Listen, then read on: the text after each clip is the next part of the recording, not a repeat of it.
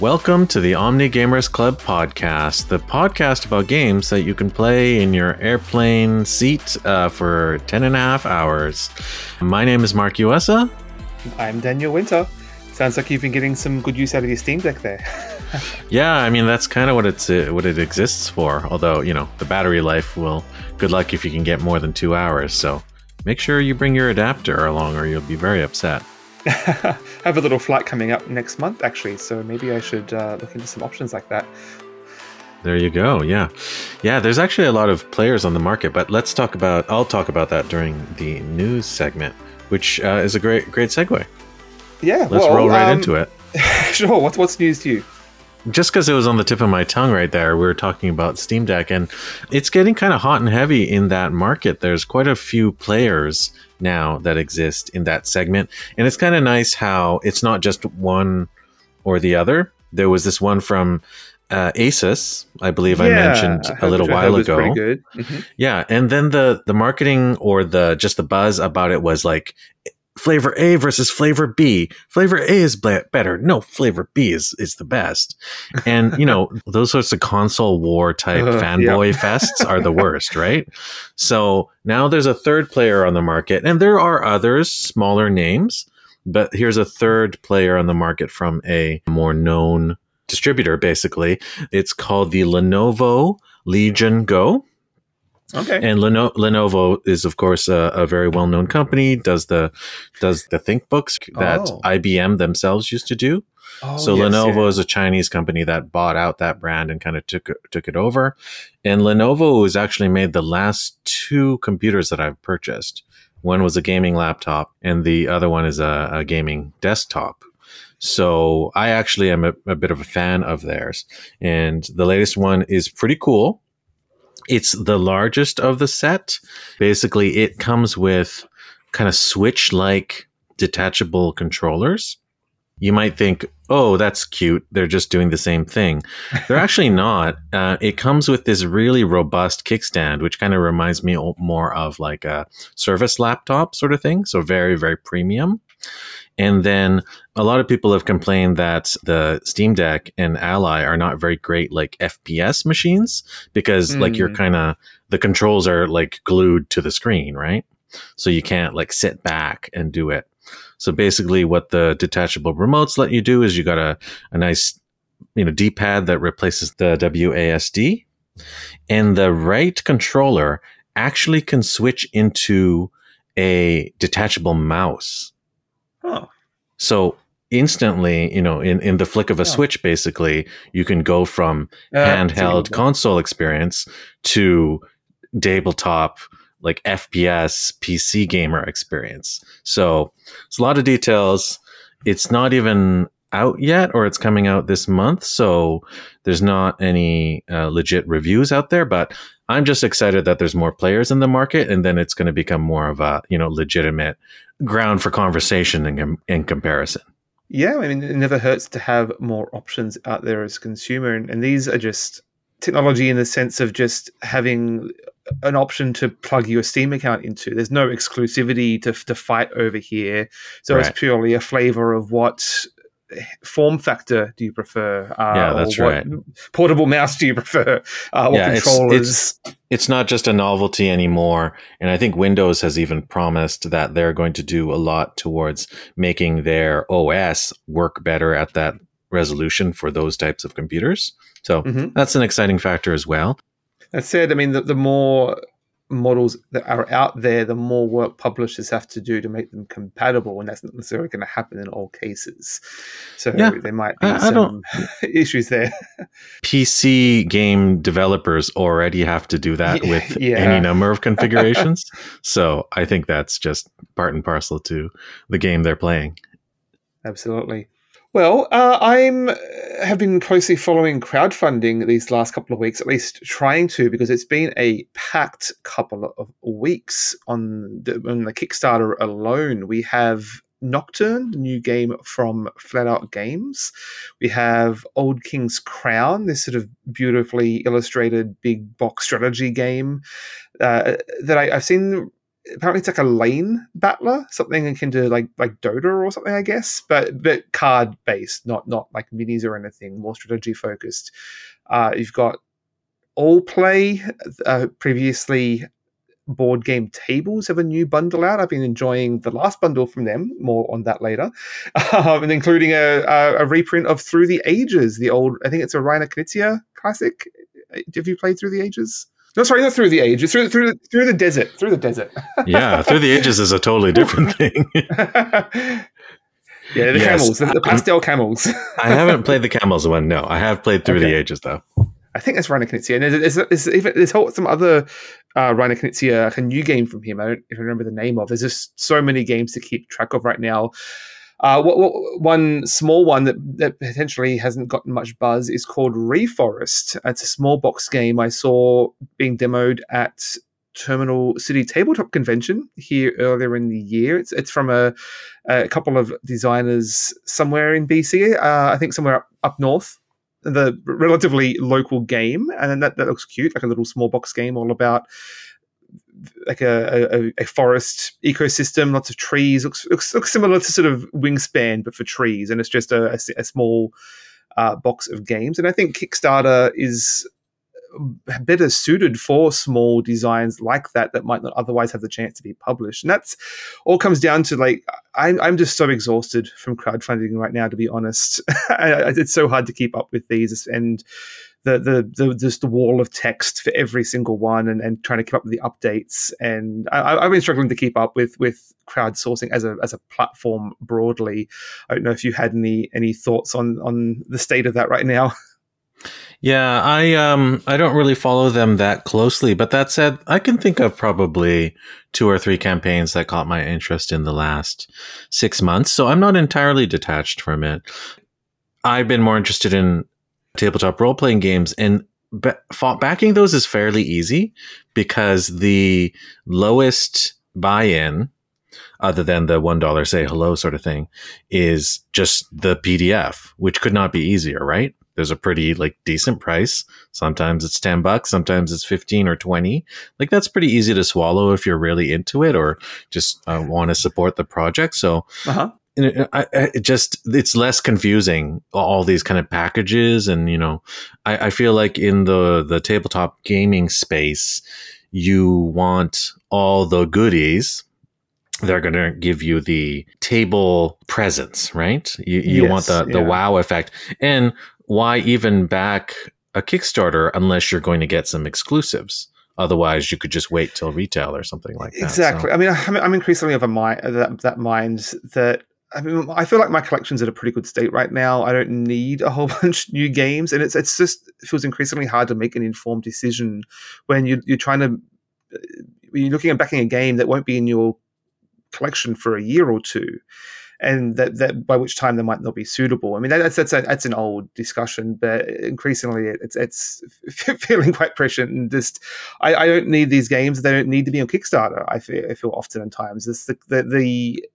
the it's become such of a norm for games to go onto Kickstarter when it feels like they don't often need to, and not to name any particular names, but there's some pretty big publishers that could quite easily be taking things to retail. But it's just it's a free marketing tool now to a big degree. Uh, it's a, it's a, I mean, know, it's a big help for, for cash flow in some, in some regards, but it doesn't really leave the the, the, the consumer uh, in a, in a informed place in terms of like looking at robust reviews or knowing what they like knowing they enjoy a game before they get all those deluxified components and the the, the FOMO and yeah I, am a bit burnt out from the, the, the whole system right now but I'll, I'll make exceptions for various like smaller uh, independent publishers things that I know I won't be able to get elsewhere. Yeah, for sure. I think the last couple I backed were for books, so that's pretty easy. You know, you're paying for the printing, you're paying for the art, essentially, depending on the publisher uh, if they can afford it or not. And uh, one interesting project I backed, I think it was not Kickstarter officially. It was one another crowdfunding platform, maybe BackerKit, maybe not, but it was for the a interesting concept. You know, I told you about those fighting fantasy books Yes, yeah. Instead of choose your own adventure, it was with some role playing. With some light role playing. Yeah, yeah, yeah. There was a project to republish those as card games. Oh. So basically, and there was a, a, tabletop designer involved in them. I think it was someone notable, like maybe Martin Wallace or something like that. Well, wasn't Bas- the, the original series was? Oh, you know what? I'm, I think I'm getting confused. Who was the uh, Steve Jackson? But I think it's a right? different Steve Jackson than, than, than, the game designer. Uh, there's Possibly. a few Steve Jacksons out there. Possibly, yeah. So uh, it, it, was just a really tempting uh, idea, and I was also thinking of my eldest kid in mind for like something that you could play very soloable. So I thought that was an interesting concept, and I backed that, and I'm looking forward to receiving it. Excellent. Okay. Uh, yes, that's about it for me with Kickstarters. But there is a project that announcement that I heard that was kind of interested in, also kind of concerned about. But anyway, everyone out there should get ready for their first role playing game slash board game with microtransactions because they just announced the Diablo tabletop RPG and board game coming in 2024 from uh, at least the website is uh, glasscannonunplugged.com slash diablo. So you can go check out the campaign and it's not coming for a while so i'm sure there'll be more information coming soon. Yeah i'd missed this. I guess this was announced at blizzcon which, I, which i've not really kept up with this year. And i'm not familiar with that publisher either. Are you familiar with anything else they've, they've put no, out? first time i've ever heard of heard their name which is a little well, concerning. they're not a glass cannon Yeah, I I don't know how interested I am in a in a Diablo role playing game. I, I mean, I like those games. I don't necessarily love the world that they're set in. I don't, I don't want to spend time in that world, if you know what I mean. The characters, the setting, aren't necessarily the vibes, sure, but I don't want to role play a person. Like, that feels like a, a pretty miserable experience. Yeah, uh, the, the story separated from this clicking on things and fireballs yeah. and loot. the story and the world is not what I go to Diablo for, uh, but it looks like this company, Glass Cannon, has done a lot of board game slash video game crossovers. So yes. they're the ones responsible for Frostpunk, the board game based on the popular PC game, oh, of course. Yeah. Dying Light, the board game. Apex Legends, the board game. Interesting. And of course, Diablo forthcoming as well. So I guess that's kind of their thing is conversions. Fair enough. I did hear good things about that Frostpunk uh, adaptation. The the uh, involved setup withstanding, but uh, yeah, uh, I'm, I'm curious how that will play out. I'm surprised they're not going with World of Warcraft role playing game, which seems like a much more richer and and, and broader setting to play in, but this is quite possibly uh, sort of testing the waters somewhat before they, they go big with that. Yeah, yeah, that's actually a really good point. It's like that seems like a no brainer in terms of uh, D and D uh, competitor.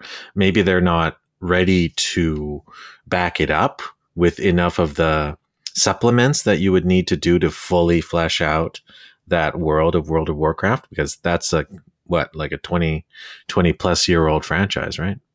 Yeah, you know, I, I, would be all down for revisiting that world sometime. But Diablo, yeah, not necessarily a world I want to want to hang out in. no doubt, me neither. I just thought it was newsworthy to mention. Interesting. We'll we'll keep an eye out on that. Very cool. All right. Any more news, or should we move on to our playlist? Let's jump to it. Great. You want to start us off? Yeah. So I have been playing a game that I, I, I treated myself to a new game that's not on Game Pass, and that is Alan Wake Two. Now, I could have sworn that we did we featured the original Alan Wake on an episode. I, I couldn't find any instance of that. Maybe maybe it's been written out of reality. I'm not sure. I, at the very least, I know we we, we gave our impressions as we were, we were both playing it around the same time, I believe. Yeah, I definitely finished it, but I think that was around the time that I got COVID. So probably, uh. probably things the first time I got COVID. So probably things fell off the tracks right around then. Talk about rewriting reality. Yeah, yeah, uh, yeah. So I, have I've been a big defender of Alan Wake and all of its weirdness. It hasn't necessarily dated the best, but just it was going for something completely different. And the, that whole mix of, of Finnish heavy metal with with cosmic horror and Pacific Northwest vibes. Uh, it, it, just right up my alley. So I, I, I, just I just eat that up, and especially now having just finished watching Twin Peaks, I'm primed to have a much better understanding of like what inspired this. So much of, of Twin Peaks, the, the quirkiness and the setting uh, went into the original game, and curiously, this new game is very much inspired by the the Twin Peaks: The Return, which that was a series 25 years after the original. Alan Wake now coming 13 years after the original, and similarly having a, a different tone in that it's much darker leaning much more into the horror elements rather than the sort of the, the pulpy Stephen King sh- like shooting shoot, shooting zombies uh, element. So yeah, it's, it's a fascinating game that I've been I've been struggling to wrap my head around, and I th- I think Twin Peaks has primed me most of all for not necessarily disappointment, but for not for getting not getting what I expected to, that way, and and just rolling with it and and seeing how it ends up. And it's I'm, I'm loving the, the the the setting. I said it's it's much more there's a lot of police procedural elements here with one one of the new characters and and Alan, you're playing as Alan for the other half with, with this sort of very neo noir nightmare realm, but based on sort of New York with like these gorgeous neon lights everywhere. The lighting in this game is incredible. The the Pacific Northwest is always it's always at like this twilight or golden hour. Some very good god rays here, shall we say? So that, that that's great. Has some great vibes. It's a great game for just go, being for just vibing in and just walking around slowly. And that's something I really appreciate in games. Just I love a game that I can just take my time with and just soak up all the little details and and and not just be rushing to the next objective highlighted on my on my HUD. Uh, and it's a great game for that. But I, I'm struggling a little bit with the story. I mean, I, I, it's it's fair to say I don't understand it, which I, am hoping it will, will, make a little more sense by the end. But it's not that I don't follow what's happening. It's more that there's very little reality to sort of hold on to here. Like it's, it's very much about reality bending themes, but there's not those sort of stories work best when you have a strong sense of reality to have as a point of reference. And from the get go here, things are just off in in very strange ways that make you think that all of these characters could just be fictional constructs. None of them are real. Like one of you, you are playing as uh, Saga, one of the new character, but her partner is Alex Casey, who is named uh, or has the same name as the protagonist of Alan Wake's books. She has this, the same face as Sam Lake, uh, aka Max Payne, who he's, he's the sort of lead designer at Remedy. Uh, so that's very distracting. Um, and it's a very nudge, nudge, wink, wink, but it's obviously they're going to tie it into the story, but I don't know in what way yet. So it, it's it's it's very weird and hard to sort of to to get a good handle on what's happening yet. I mean, during the ride, there's some fantastic set pieces. There's a whole interactive rock opera section that was pretty incredible and it is playing with it's, it's playing with ideas that I love, and so and for that I will hold, continue on, but it's not necessarily cohering in a in a interesting way just yet. The original Alan Wake certainly didn't feel relaxing. Like you could not take your time. I feel like that was constantly pushing you forward. I did play through that. I did enjoy it, um, and and I particularly did enjoy that little series within a game that was very much twin. Uh, oh, Night, Night Springs.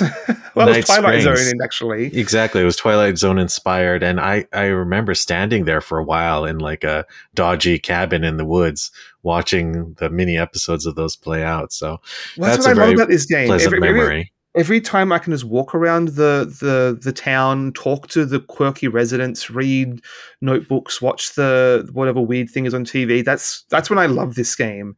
The any of the actual game mechanics really get in the way of that. I find like the, they've lent in the horror a little much.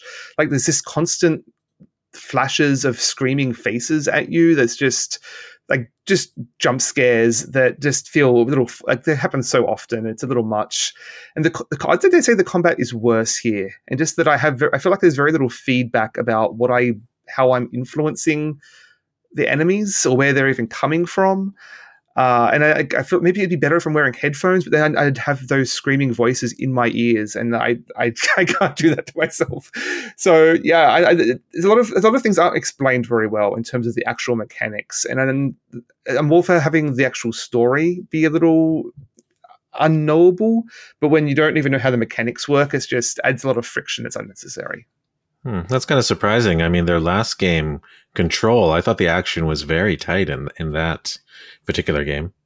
Yeah, well, that was that, that was much more of an action game. This is trying to be more of a survival horror, and I just feel like you don't the, the way the enemies just rush at you, and and you don't really know where they. It's very hard to know where the enemies are coming from, and the way they provide tension, it, just have the enemies r- rush straight at you or from behind you, and not like I have very little feedback about what I'm what I'm looking at, and whether my flashlight is working on them, whether my guns are doing damage. It feels like it's just yeah, I'd, I'd, like a little more feedback as to what's going on.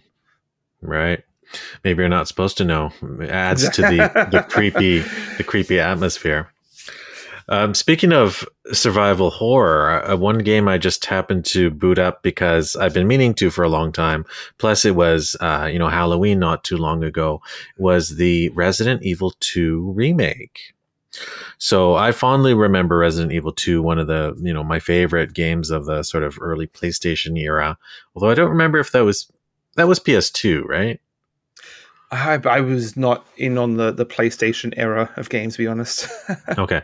Well, Resident Evil 2 was pretty darn great for one of those early games, and it was remarkable for having sort of the the two protagonists. It sounds maybe perhaps similar to Alan Wake, hmm. except in this in Resident Evil 2, you could explicitly start as protagonist one or protagonist two, as Leon or Claire. And you could play them in either order, which I thought. Oh, and, and the, cool. the whole the whole game is played from that player's from that character's perspective, right? No, there's basically like two acts, but you can play them in oh. either order. Oh, okay and they don't like they sometimes cover the same ground like their paths cross but it, they're not doing the same things. They're going to different places and then they overlap at points. So i thought that right, was very cool. And resident evil 2 remake definitely lives up to well it it makes me feel like the game I remembered, but plays much more smoothly, and the graphics look about a billion times better. I mean, some of those old PlayStation 1 and 2 era games, they were horrific kind of because of the graphics, you know, as in like their textures were so bad. Silent Hills, original Silent Hills, and their like haze vision or whatever comes. And so much mind. of the horror came from that. I, That's I right. The low people, fidelity. Yeah, or the, the, the fog. The fog was actually there to like hide the fact that they couldn't load in like enough assets, but in hindsight, became one of the scariest things. right. Yeah. This this is the exact opposite because uh, the fidelity is so high. The c- scary creatures and the zombies look so good. They all are differently designed now. They ha- all have excellent sounds, and there's just these nice like graphical touches, like the wounds that they're taking, that our hero, heroes are taking, are very, very clearly kind of noticeable, included in the sounds. So I won't go on and on, except to say that Resident Evil 2 was was a pleasant surprise after all this time. It definitely lives up to the legacy of that game, and it actually makes some connections to the game we're covering in our main segment. Hmm, interesting. Funny enough, because it's such a it's such a puzzle game and I just love it. Like I love this era of and those puzzles games. are so dumb in a good way. they're they're dumb, but they they're so they're so much of a gosh darn video game, you know? Yeah, like yeah. a capital V, capital. It's, it's like an escape room, basically. escape room logic. Exactly, and you know, with with zombies chasing you, which is uh, makes it all the more exciting. So I loved that, and yeah, I guess it's following along with uh, the spooky spooky month. Yeah, I, play, I played that one a couple of years ago and had a good time. It was my first experience with uh, the, the older Resident Evil games, but it was, it was a great setting. I like that the first section at least where you're exploring the manor. Uh, was just you really get to learn that one location. It's sort of like a Dark Souls environment, sort of the way it loops in on itself, and you gradually unlock new shortcuts and and ways of getting around and. Uh, yeah, it was that was a, a great experience. The, the, the, later half was a little more inconsistent from from memory, but uh, good. You're talking about Resident Evil One, uh, uh, the the two remake. Yeah, two is is the police department. Oh, so the police station, not the manor. It's it's kind of like in a, in a an old manor, though, right? The story is that it what used to be the art gallery, right, or a museum of the town, and it was converted into a police station. That's why it has all these odd sculptures and very, you know, kind of ostentatious kind of neoclassical architecture to it. Very, very spooky old gothic building. Yeah. Yeah, for sure. Because you, you need like the the setting kind of becomes uh, the protagonist of the game, right? It's it's sort of a character, especially once you're being in the game. stalked. That's right, and just like Resident Evil One, the mansion was so much of a like an obvious character and and so so alive. You know, the the setting really makes a Resident Evil game, and that also counts as a failing of some of the less popular ones, like three and five, for instance. Uh, but I go on too much about Resident Evil the next game I played, I'll just mention for two seconds because it was uh, a game you were talking about recently, Lies of P. I tried that oh, yeah. boss fight I couldn't get past, and then we recorded our last episode. I booted it up one more time and I beat the boss right away. So, uh, as is always the case, yeah. Yeah, I haven't played that, that muscle memory is just sort of soaking in a little bit. there you go. Or maybe you, you gave me confidence to to do it. There you go. I've actually returned to that uh, partly because I've been distracted by, by Alan Wake. Uh, let's get to the some tabletop games. Uh, there's some other stuff I played. I've been playing more more Fallout 76, still enjoying that, but uh, I don't want don't want to belabor it. So, uh, on the tabletop space, I, I mentioned earlier that uh, I recently got an all play bundle. So they tend to put their Kickstarters up in, in sort of packages of, of three or four that you can sort of a la carte choose from. Of course, it's very hard not to just get all of them. Uh, so this is the most recent one that was fulfilled. was it? It was Sail, Couture, Mind Space, and Di- Chomp, Chomp, with, with, the dinosaurs. So yeah, I've, I've played uh, all of those except Couture now, but the one that I think really stands out for me is Sail. So that's what I, I wanted to talk about here. So I've, I've, been in a bit of a mood for trick taking lately. I've, I've developed a, a, taste for that and have been trying to sort of explore that realm of, of mechanics that it's, it's, fascinating to see how you can use that that that one mechanic in, in so many unique ways. And this is a two player only cooperative trick taking game that you're using to manipulate this little. You've got a board with uh, you, you you're you're a ship on this sort of grid, and you're trying to get from one end to the other, and there's all kinds of islands and and krakens and obstacles in your way.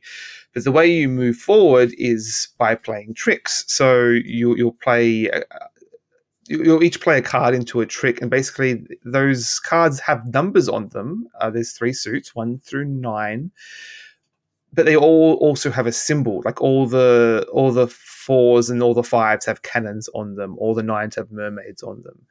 And so basically, you play a card each, and the combination of symbols will have a result, whether that's the Kraken attacks, or you get to move forward, or you cannon blast the Kraken back.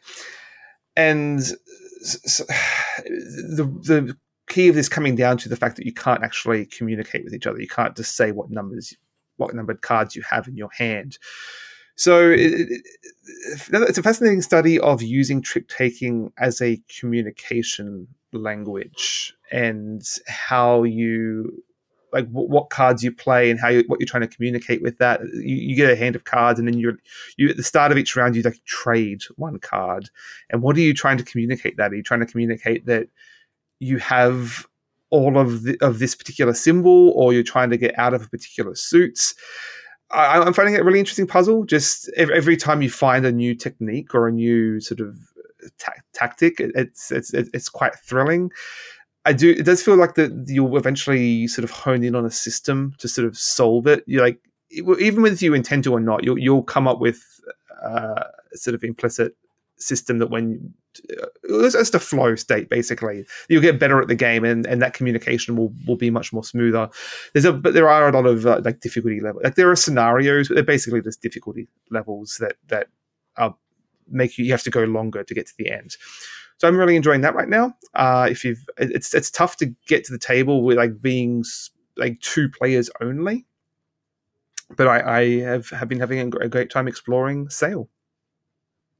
Very cool. Yeah, I haven't heard of any of those games that you mentioned, but I presume that they're one of those like mini game bundles.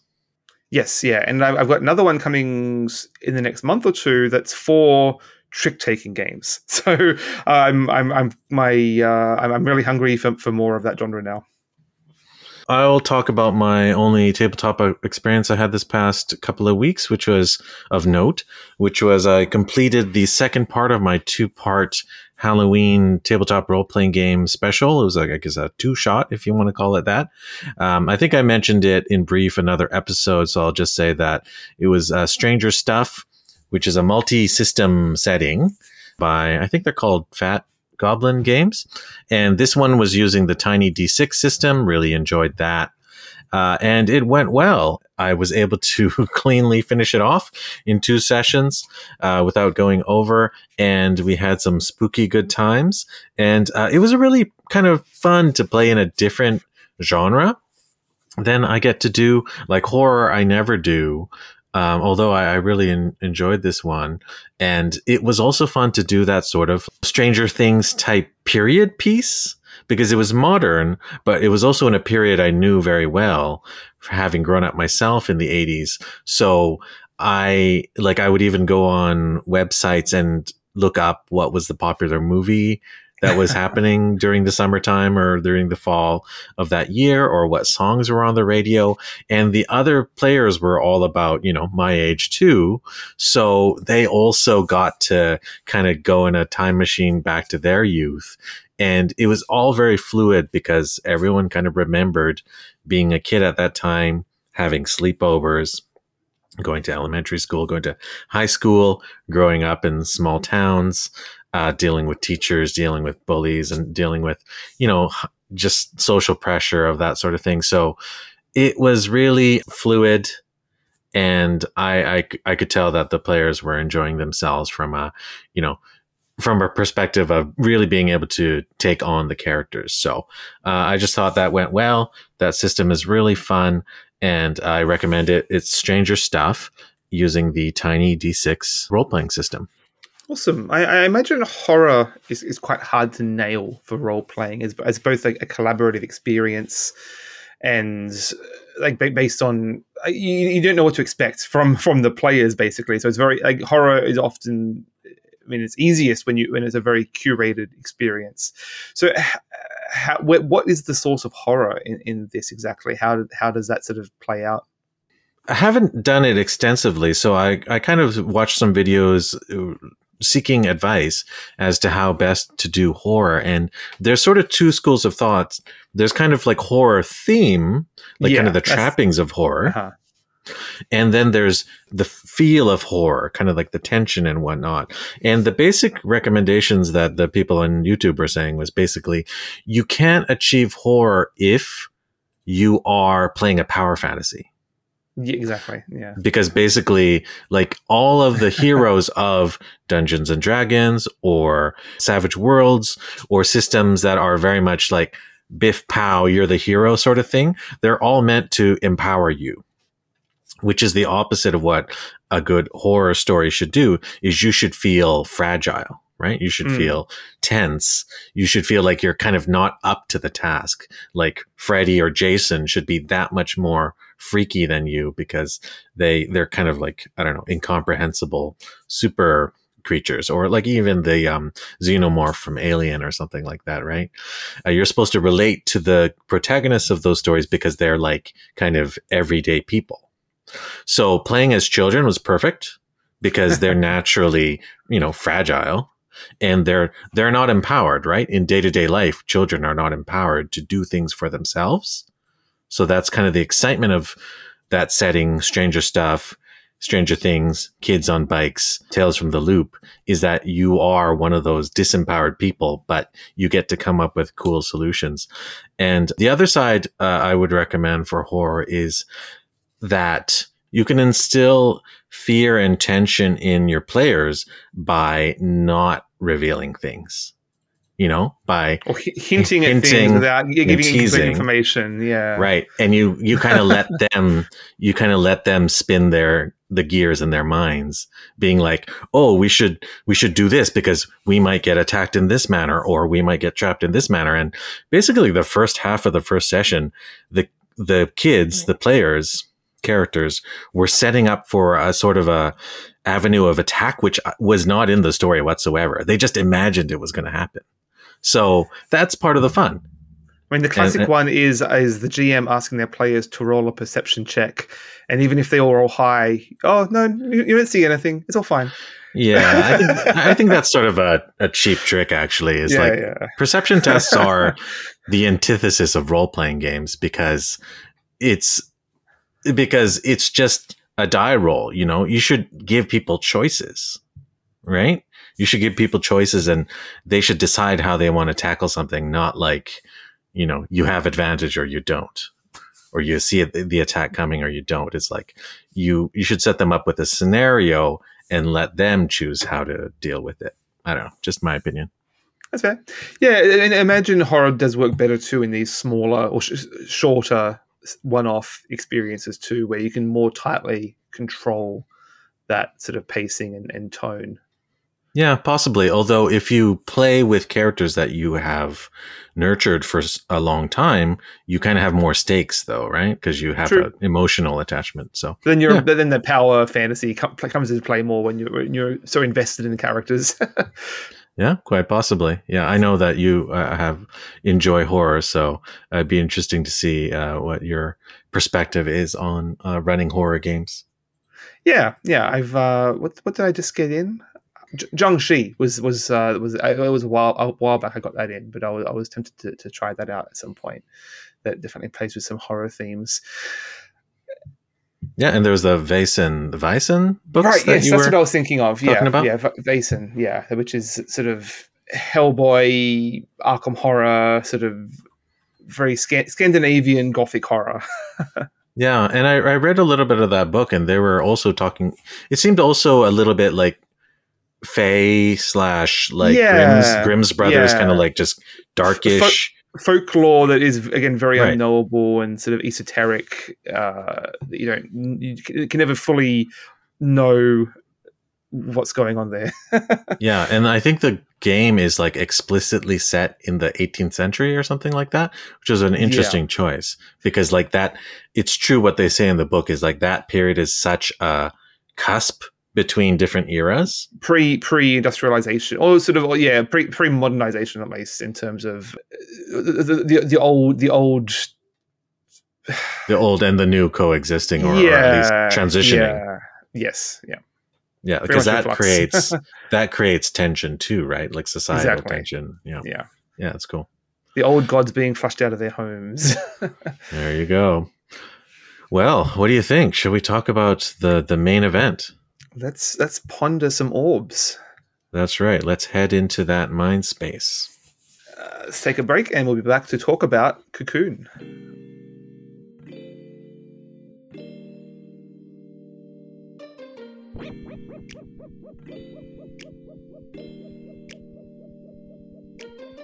Okay, welcome back, and we are talking about Cocoon, not the Ron Howard film. This is the new video game from Geometric Interactive and published by Annapurna Interactive. That's right. And this game is out on came out just recently, 2023, just a couple of months ago, and it is out for the new gen systems, PS5, Switch, Xbox Series platforms and PC including that old chestnut Game Pass. That's how we're playing it, or I'm playing it anyway. no doubt. So, uh, so, what type of game is this? Well, this is a puzzle game primarily, and I, I played this a couple of months ago.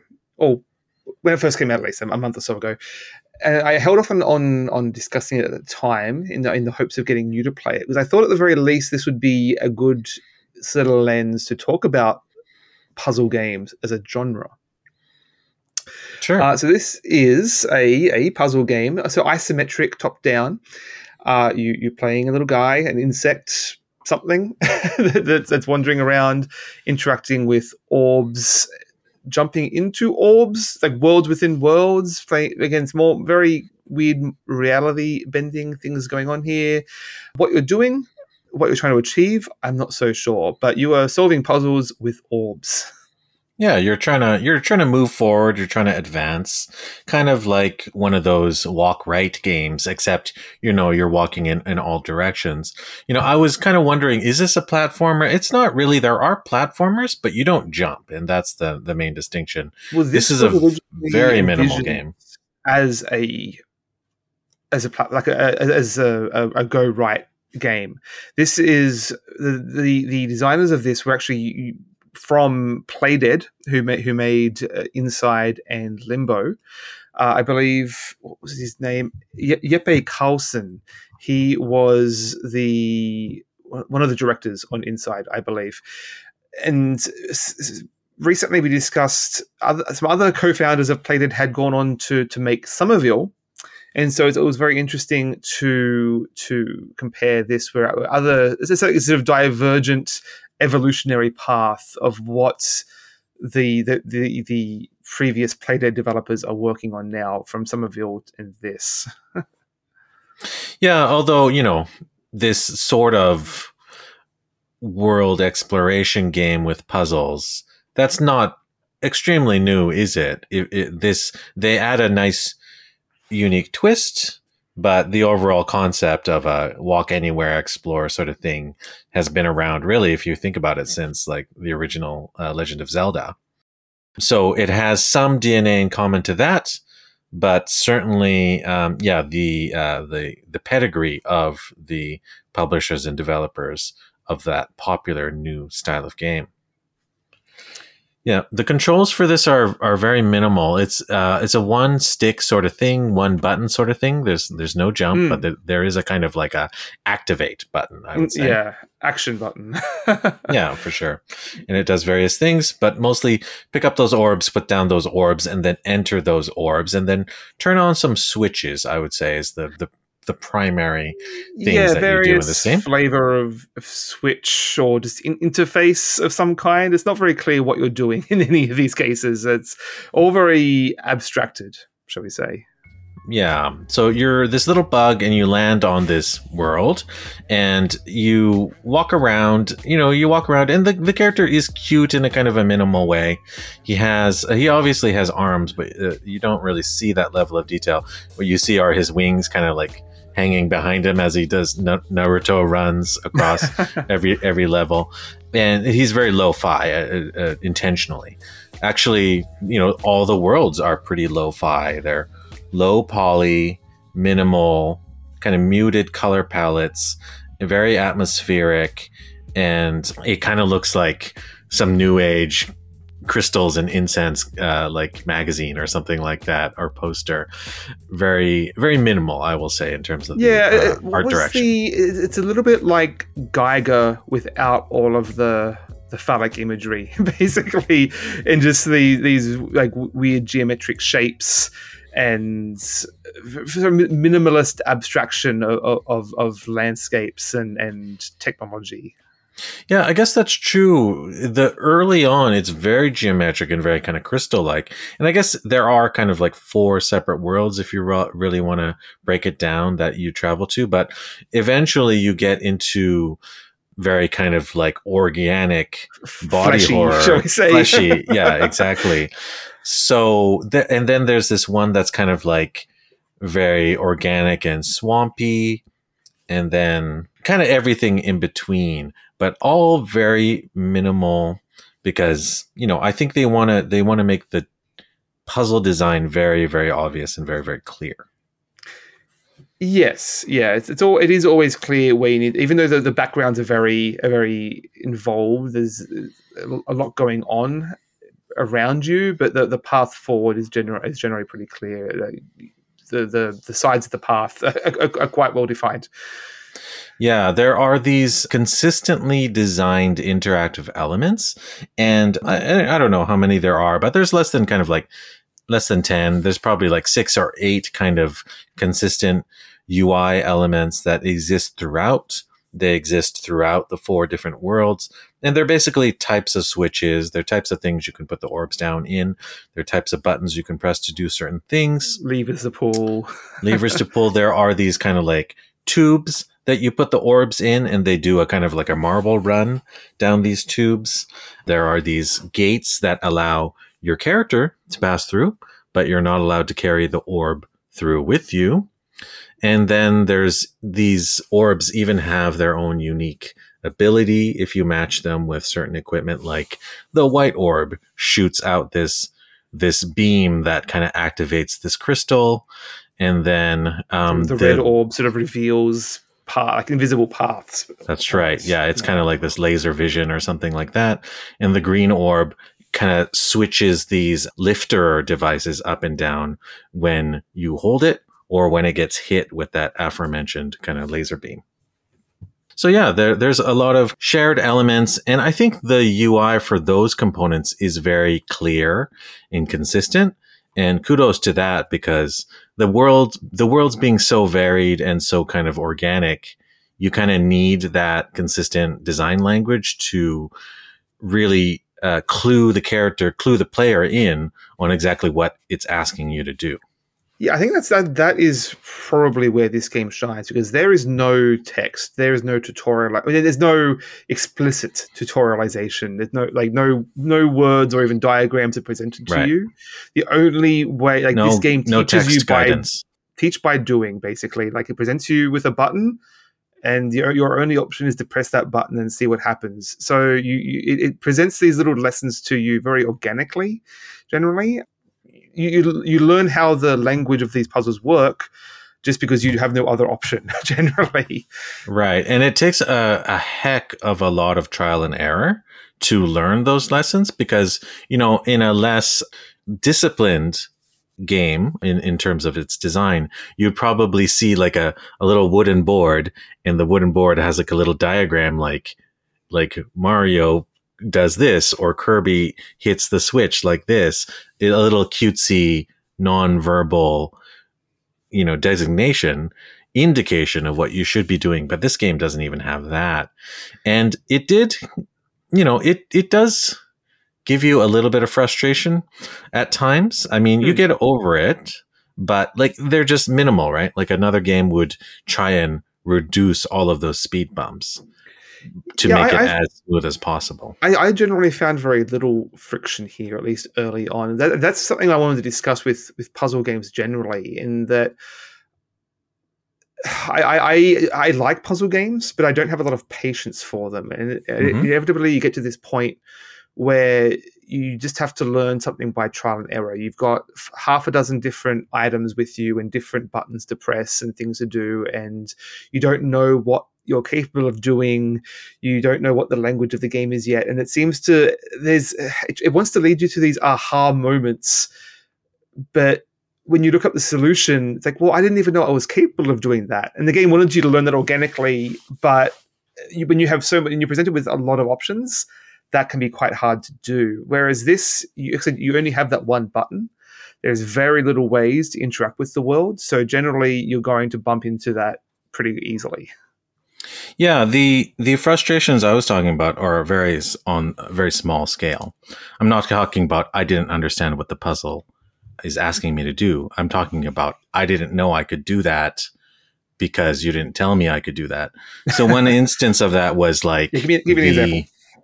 Yeah, the first example is putting the orb in those sort of pools uh-huh. And this was like the very first time, right?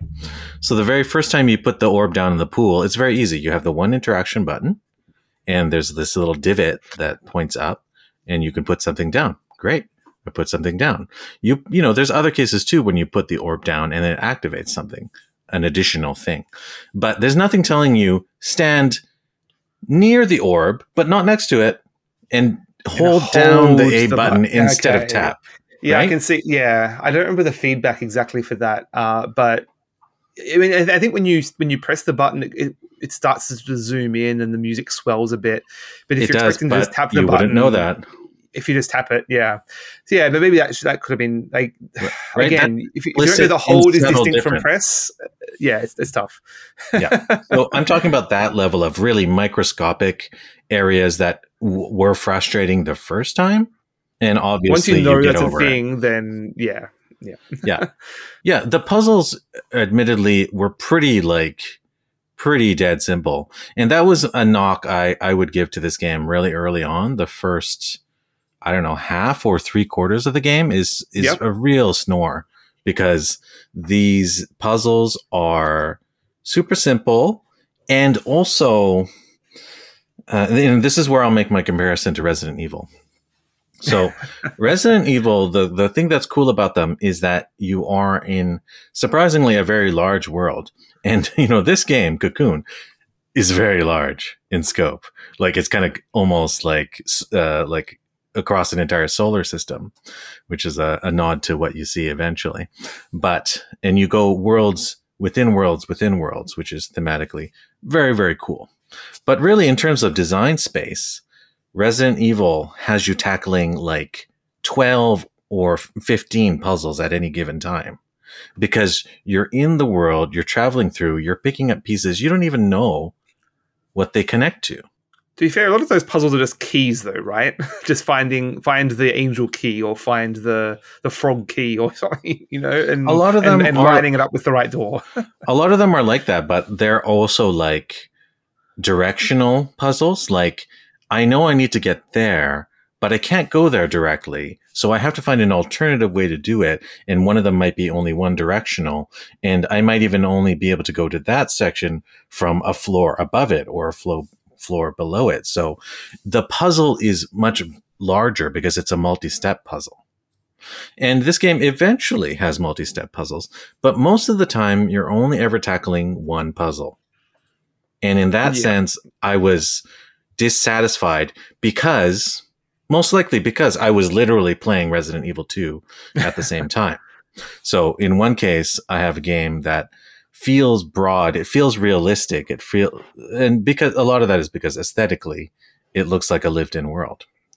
And then yeah. I come come to this little tiny game from a tiny uh, developer and I'm tackling these rinky dink puzzles one at a time uh, it just felt like a kind of like a insult you know, like a slap I in mean, the face. Yeah, puzzle games generally in comparison like, will present you with one thing at a time. Like any of these, like what's was it? Baba is you or uh, Stephen's Sausage Roll. There's a lot of these puzzle games that just presents you with puzzle one A, puzzle one B, and you go through them. Uh, they go you go through time. them linearly and this right? at least is like all built into a, in a into a, linear world flowing one into the other and like they're not going to force you to think a whole lot generally but it, it's more puzzling as a as a sort of pla- almost as a platforming sense, like rather than just yeah. jumping over this thing, solve a solve a quick puzzle, and it, it, does keep you moving forward. It has a pretty good flow. There's this sort of sense of propulsion.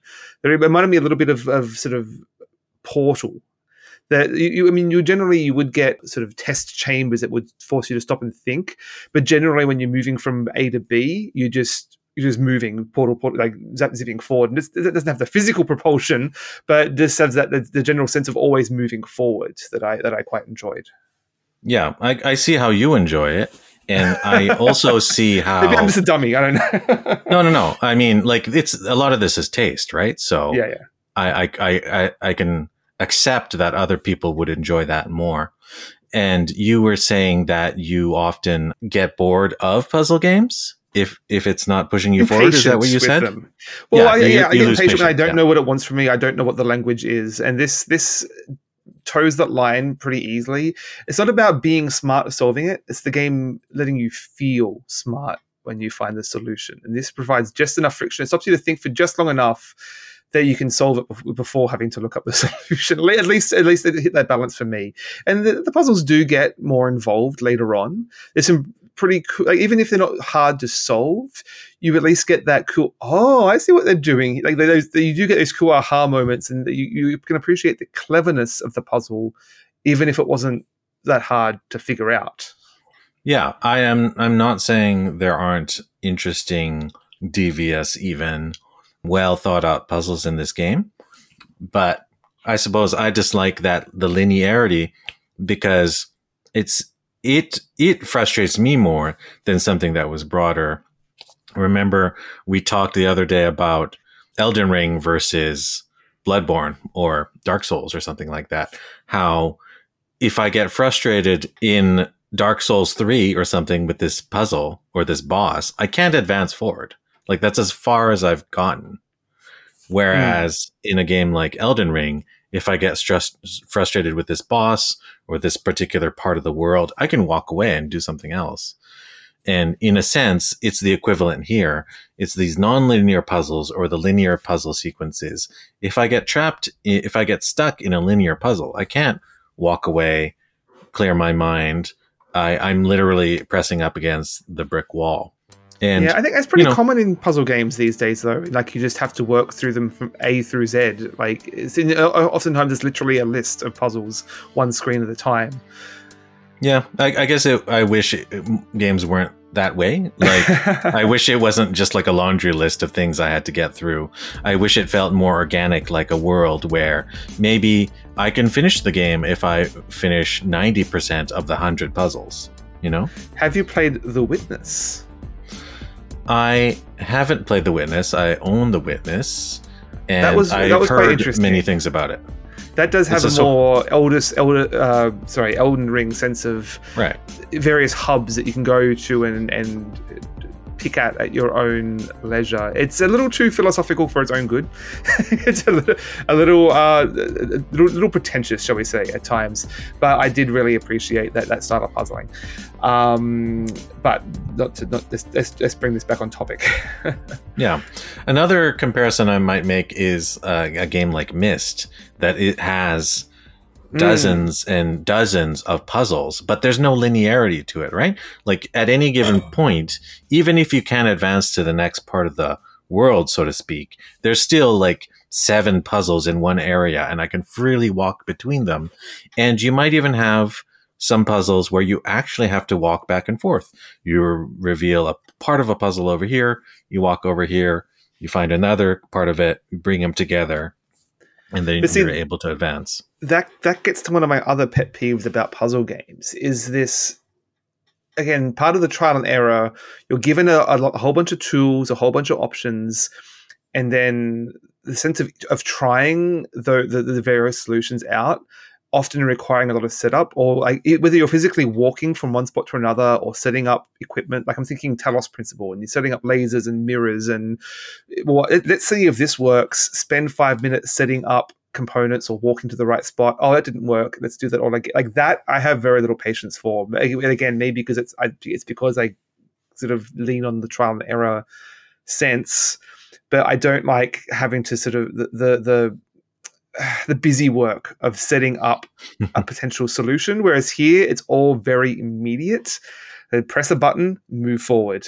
And like there, there's a, a, towards the very end, there's a couple of sort of multi-step solutions where you have to place like no, no, not to put any spoilers, but there's, a, there's, a, there's a, a, few sort of things you have to move around and, and position in the right spot. But that that's in the minimum at the very end. Yeah, and uh, it's I think it's no spoiler to say eventually you unlock multiple orbs, and it's the, it's the very theme orbs. of the game. And then each of the orbs represents a world, and at some point you might have to nest orbs within orbs to access things carry and then, it over an obstacle or something. Yeah, right. And then the orbs also sort of become portals and this, there was a lot of design language similarity between this and Portal 2. Is almost as if each orb was an end of the portal gun, so to speak. Yeah. Some puzzles were yeah. precisely like that. And yeah, you're right. There were uh, some puzzles near the end. There were only about two or three that were multi stage puzzles. You had to set up all of the orbs in a very, very specific order. And I thought those were quite clever, but. And then the game's over. didn't they require just as much tedious setup and uh, well yeah I, I, I, do, I, wouldn't have loved a whole lot of that put that way. It was just enough of it at the very end. Yeah. But a lot more of that and i would have gotten frustrated. But it, again it was it was just the right spot before i got frustrated. And maybe that's just finely tuned enough for me. Yeah it, it it's probably amounts to taste and you know if, if, if it's subjective that's fine. You know people can like this more or people can like the other method more. I just suppose that in linear games like this i just sort of feel like i'm a rat rat running a maze you know? I have to do these continual a b tests in that eventually like even a rat or like a slime mold could solve it. Like there's that scientific study where in in Japan they they made slime molds attracted towards several key parts of a, of a map essentially and they recreated the Tokyo uh, uh, subway system uh, because just through organic rules. So in, in, that sense, I just felt like I'm running through. Going through the motions, going through the motions, just sticking places mm. in the right spot, and also there's no there's no subtlety to that, right? There's no nuance. Is like you have to have the right answer, as yeah, opposed to something like a Monkey Island where you could solve a puzzle in multiple different ways potentially. Yeah, again, this isn't really stretching my brain here, but it, it, just it makes me feel just smart enough. It just scratches that itch. It, it's pu- puzzling as a as a vibe, basically, rather than uh, yeah. Like, it, it's nice to sort of chill out with without without yeah. overtaxing your your, your the, the, the the gray matter there. Yeah, uh, hundred percent agree. It's like also about the scope the scope of the game too, right? Like this is clearly a cute little indie it's like a f- five hour ish, five six hours, shall we say? I, I will say. I, I don't love the setting. I said we uh, I mentioned before sure. it is just, just so, so it doesn't sound like I'm too uh, enthusiastic about this. Like it, it is, it, it, looks very neat, but it doesn't feel like it's a particularly interesting world. Like it doesn't feel in- internally consistent. Uh, it's just yeah. a bunch of weird shapes and and weird technology. They're all doing weird stuff, but that doesn't really cohere together. I mean, you just you don't have any information or giving in it. Like as far as we know, we're we're the bad guys. Like we're taking these orbs from these other bugs because that's the only option we have to do. We have no context for what we're doing or why we want to achieve it, uh, other than must go forward, must complete puzzles. So yeah, there's very little reason to care about the setting or really have any sort of context there. It's a little yeah, too abstract, shall we say?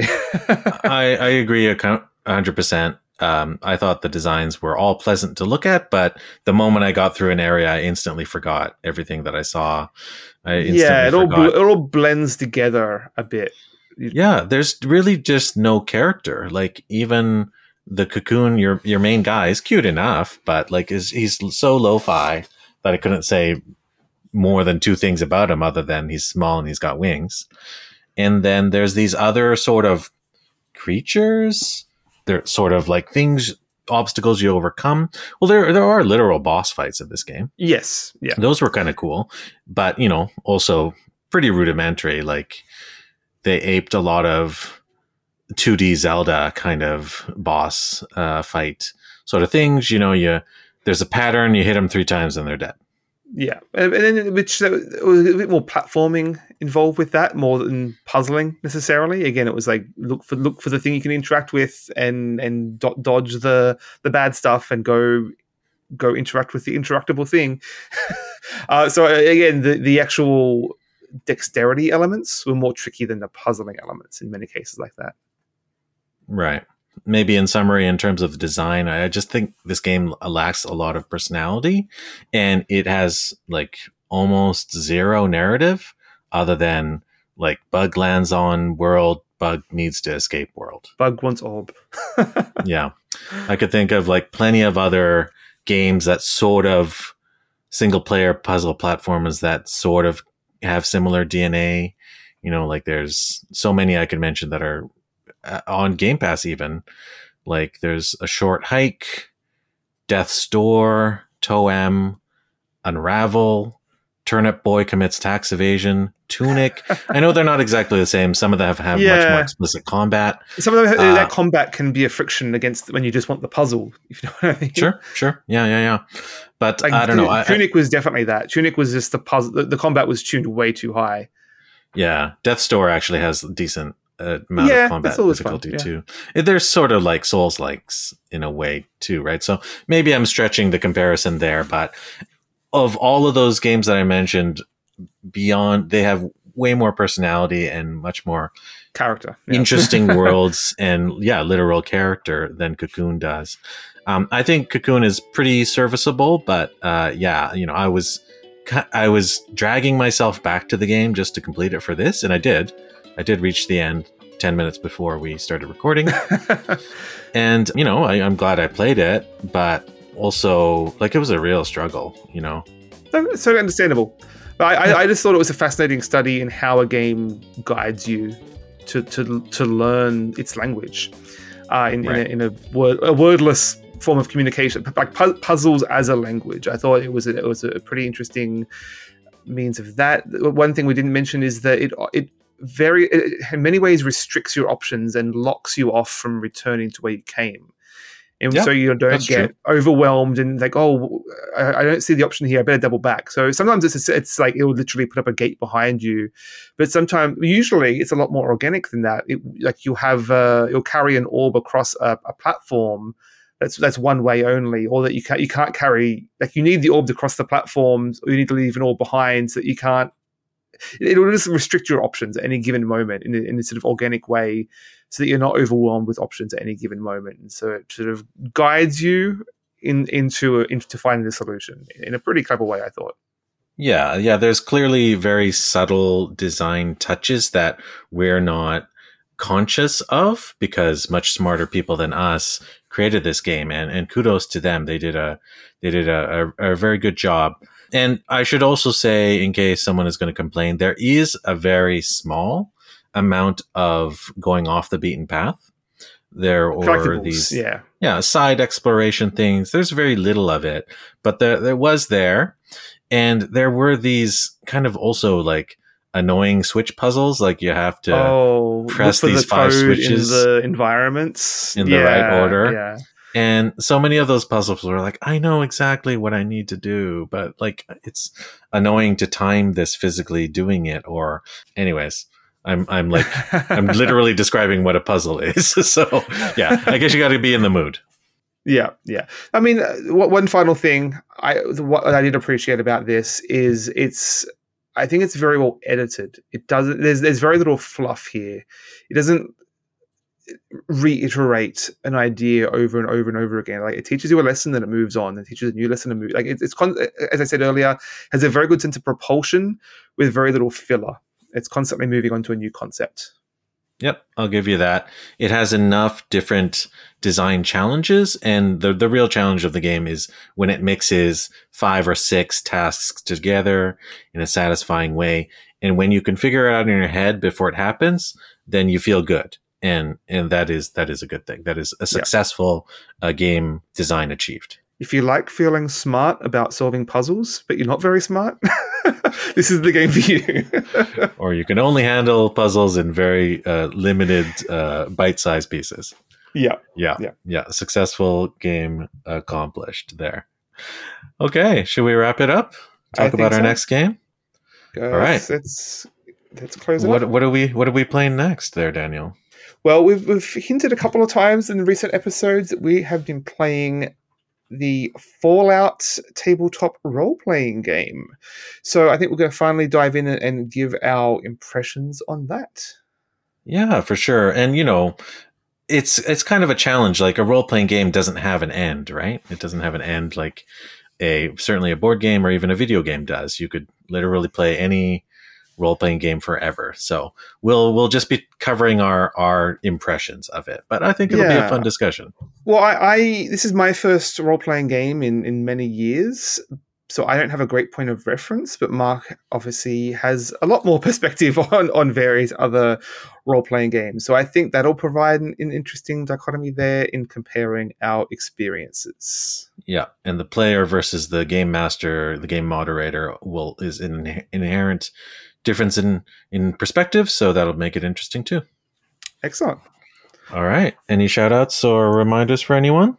No, but uh, if if you have any comments on Cocoon or thoughts on the Fallout role playing game, you can contact us at omnigamersclub at gmail.com. Uh, I'm still tentatively on Twitter and Blue Sky. Right. And I just was just reminded that I had a, a, not to end on a sad note, but I had a, um, a neighbor, a friend of the family, a very, you know, a very wonderful person pass away recently in my community here in uh, East Vancouver. The mother of one of my uh, children's closest friends died, and he, uh, the son Solomon, is um, orphaned now. Uh, he has some extended family coming to help, but we've set up a GoFundMe. So if you can, if uh, any of that is of interest to you, learning more about his story, about their story, you can go check that out. His name is Solomon Neault, N E A U L T. Go check out that campaign and please contribute it to it. It's very, very impactful to people here in East Vancouver, um, in the near the Strathcona Elementary School community and uh, the community where I live. So please go yeah, check. Sorry to hear. I'm sure we can put a link to that in the show notes. Yeah, great idea. I'll go do that. Well, thanks so much for listening to us, and I'm looking forward to the next episode. And I think even there'll be more alternative episodes coming in the future, like um, you might be doing some event coverage down the line too. Yes, right? I so, have a big trip coming up very soon. yeah, fun stuff to come. So until then, I hope everyone has a very balanced diet of gaming. Doing it your games. Thanks for Take care. Bye. Bye. Bye.